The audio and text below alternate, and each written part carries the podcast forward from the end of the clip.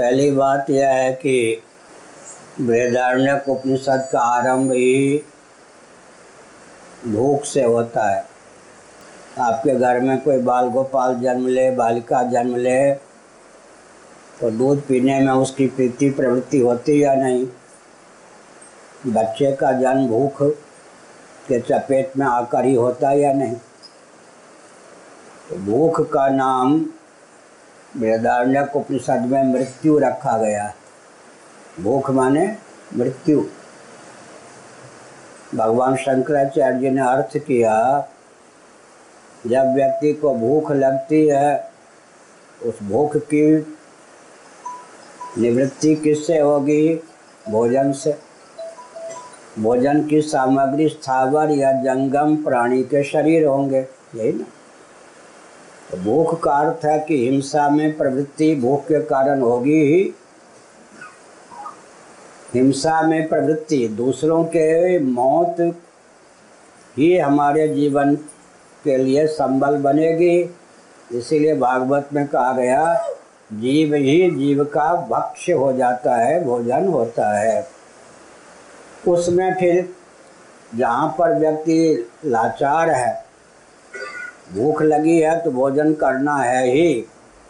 और यहाँ तक कि आज कल तो सूक्ष्म यंत्र के द्वारा देखें तो एक घूट पानी में भी कितने प्राणी होते हैं सूक्ष्म, जो आँखों से दिखाई भी नहीं पड़ते।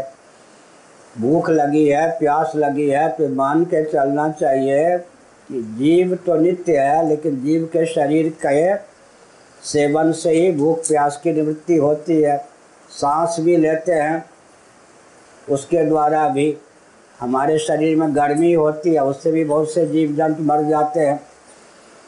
उसमें फिर मर्यादा ये निर्धारित की गई है कि स्थावर प्राणी जो हैं तरु लता गुल्म ये सब साग, सब्ज़ी, जिनको उद्भिज कहते हैं, पृथ्वी को फोड़ के जिनके किले उत्पन्न होते हैं, बीज से, ये स्थावर प्राणी हैं। इनमें चेतना न्यून है। स्थावर प्राणियों का सेवन करके जीवन यापन करें, हैं तो वो भी जीव के शरीर। पंचाग्नि विद्या का वर्णन छांदोग बृहदारण्यक आदि में है। और अन्न पर ही अभी बृहदारण्यक उपनिषद हम पढ़ा रहे थे, शंकर भाष आनंद, गिरी टीका सहित। तो एक घंट एक महीने, तीस दिनों तक दो दो घंटे केवल अन्न पर ही हमारा वक्तव्य था जो पढ़ने आए थे। हमने संकेत किया, उसमें भी फिर नियम है, हम सन्यासी हैं। हम तुलसी का पत्ता भी नहीं तोड़ सकते, फूल भी नहीं तोड़ सकते, हमारे ऊपर पूर्ण अहिंसा लागू है। हम भोजन भी नहीं बना सकते, अग्नि भी छू नहीं सकते। इसका मतलब है कि पेड़ पौधों में भी एक नियम बनाया गया है कि अंत में जो पक जाए फल, उनका सेवन करें। जो पत्र पुष्प भोजन बनाने योग्य परिपक्व अवस्था को प्राप्त हो जाए। उनका सेवन करें। इस प्रकार से दिन भी है किस दिन तुलसी तोड़े किस दिन तुलसी न तोड़े, स्थावर प्राणियों के द्वारा पेट भरने के लिए भी कुछ विधि विधान है। स्थावर प्राणी मतलब अन्न, जिसको हम कहते हैं चाहे शाकाहार आदि हो। अब जंगम प्राणी जो हैं मछली इत्यादि और बकरे इत्यादि हैं, और भी खरगोश आदि हैं, कछुए आदि हैं। उनमें हैं जो आपने कहा, पंच पंच नखा, भक्ष्या, ये सब शास्त्रों बहुत लंबा शास्त्रार्थ है। परिसंख्या विधि इसका नाम हो। अगर कोई चैन स्मोकर एक दिन में चालीस सिगरेट चट कर जाता है उसे कोई कहे कि एक दिन में चौबीस पिया करो। चौबीस का विधान नहीं है, चालीस में न्यूनता में तात्पर्य है। क्या? चालीस सिगरेट पीने वाला, चैन स्मोकर को कोई कहे कि दिन में चौबीस पी लिया करो। उसका मतलब क्या? शनई शनई उसको सिगरेट की दास्ता लत से मुक्त करने में है ना? इसी प्रकार मनुस्मृति में कहा गया है मांस, भक्षण इत्यादि में भी अगर, क्योंकि आहार, निद्रा मध्य और मैथुन, आहार, निद्रा मध्य और मैथुन में जीव की स्वाभाविक प्रवृत्ति होती है, उसमें परिसंख्या विधि चलती है। कौन सा आहार करें, कौन सा न करें, कब करें, कौन न करें, पूरा ब्रह्मचारी न रह सकें तो विवाह करें, अपनी पत्नी तक सीमित रहे, हो गया या नहीं? इस प्रकार से। नींद के बिना नहीं रह सकते तो रात में सोवें दिन में न सोवें ब्राह्म मुहूर्त में न सोवें सायंकाल न सोवें इसमें भी धीरे धीरे संकोच किया गया। मनु जी ने लिखा है, निवृत्तिस्तु महाफला। प्रवृत्ति का पर्यवसान निवृत्ति में हो, निवृत्ति का पर्यवसान निर्वृत्ति में हो। तब जाकर जीवन की सफलता होती है। उस गति की गति की सराहना नहीं की जाती, जिस गति के गर्भ से गति निकलती जाए। गति की सराहना तब की जाती है जब तक गति गंतव्य तक पहुँचा दे। उस गति की सराहना नहीं की जाएगी ना, जिस गति के घर से गति निकलती जाए, आप अपने अपने घर से चले, यहाँ आकर गति को विश्राम मिला। फिर घर, तब ये घर को बनाएँगे, यहाँ से जाएँगे, गति को विश्राम मिलेगा। तो मांस आदि की जो बात कही गई है, उसमें भी है, किन प्राणियों का पावे किन का न पावे।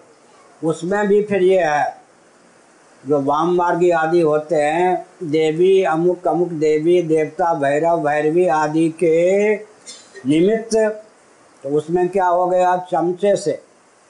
क्या एक सीधे गरम गरम दूध में या किसी में हाथ डाल दें, एक चमचे के माध्यम से लें। उसमें भी कुछ एक नियम बताया गया, अगर इनका सेवन किए बिना न रहो तो विधिवत देवी देवता की आराधना के निमित्त उनका उपयोग करो। उससे क्या होगा? देवी देवता के लिए उन प्राणियों का, वो अपनी ओर से जंगम प्राणी तो हैं, बकरे इत्यादि। लेकिन वो मोक्ष की प्राप्ति के लिए साधन नहीं कर सकते। तो देवी देवता के निमित्त उनकी बलि होने पर तामस शरीर से उनको छुटकारा मिलेगा। देवी देवता के भोज्य हो जाने के कारण क्या होगा? उनको दिव्य शरीर की प्राप्ति होगी। उनकी सदगति का मार्ग। और देवी देवता के सम्मुख जो है, वो आहार, एक विचित्र बात है। भारतीय मुद्रा आप अपने किसी अमेरिकन रिश्तेदार तक भेजना चाहें तो डॉलर के रूप में कन्वर्ट होकर, परिवर्तित होकर मुद्रा मिलेगी या नहीं?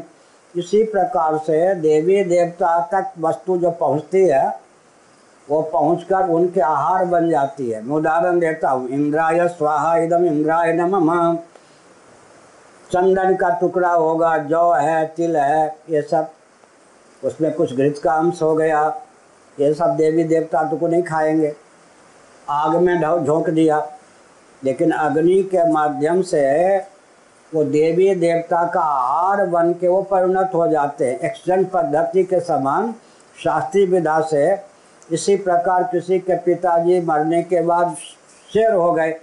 पिता के निमित्त उसने श्राद्ध किया, तर्पण किया तो अन्न जल जो है, पिता को, माने शेर बने हुए पिता को आहार बन के पहुँचेगा तो उन वस्तुओं की भी सदगति हो गई और हमारी जिह्वा की पूर्ति भी हो गई, लेकिन द्राविड़ प्राणायाम से। जिह्वा में भी संयत, संयम, संयत किया गया ना, ऐसे ऐसे ऐसे ऐसे, इस ढंग से।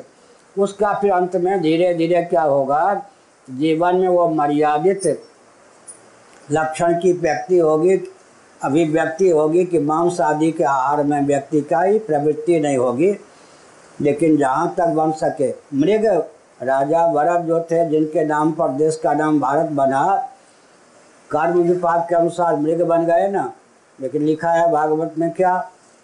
मृग होने पर भी जो पत्ते अपने आप गिर जाते थे, उसका सेवन कर मृग शरीर में रह करके भी पेड़ से नोच करके पत्ते नहीं पाते थे, जो पत्ते अपने आप गिर पड़ते थे।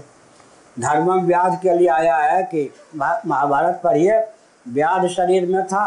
पहले वो ब्राह्मण थे। क्षत्रिय के संपर्क में आकर के शिकारी बन गए। मरने के बाद व्याध बन गए। लेकिन आया कि व्याध के मांस बेचने पर उनकी जीविका थी। बीमारी के बिना और अपनी ओर से जो मर जाते थे, उन पशुओं का मांस वो बेचते थे। वहाँ पर मांस भी बेचते थे और हिंसा से भी बचे रहते थे। उसमें भी आप पूरी जाइए। बृहस्पति के दिन, गुरुवार के दिन मछुआरे मछुआ मछली नहीं मानते, मारते। आंध्र परंपरा के हैं। वहाँ भी परिसंख्या विधि हुई है नहीं? परिसंख्या विधि हुई कि गुरुवार के दिन कम से कम मछुआरे होकर भी मछली मत मारो। अहिंसा भी बैठ गई या नहीं? ऐसे ही भागवत सुन रहे हैं, ये हैं, गृहस्थ हैं। लेकिन उन तिथियों को बचाओ, पत्नी का स्पर्श मत करो। उन तिथियों में शाकाहार, भोजन आदि करो, भूमि पर शयन करो। जहाँ हमको हिंसा दिखाई पड़ती है, उसमें भी कुछ न कुछ क्या सामग्री है जो हमको धीरे धीरे निवृत्ति की ओर ले जाए? जगद्गुरु शंकराचार्य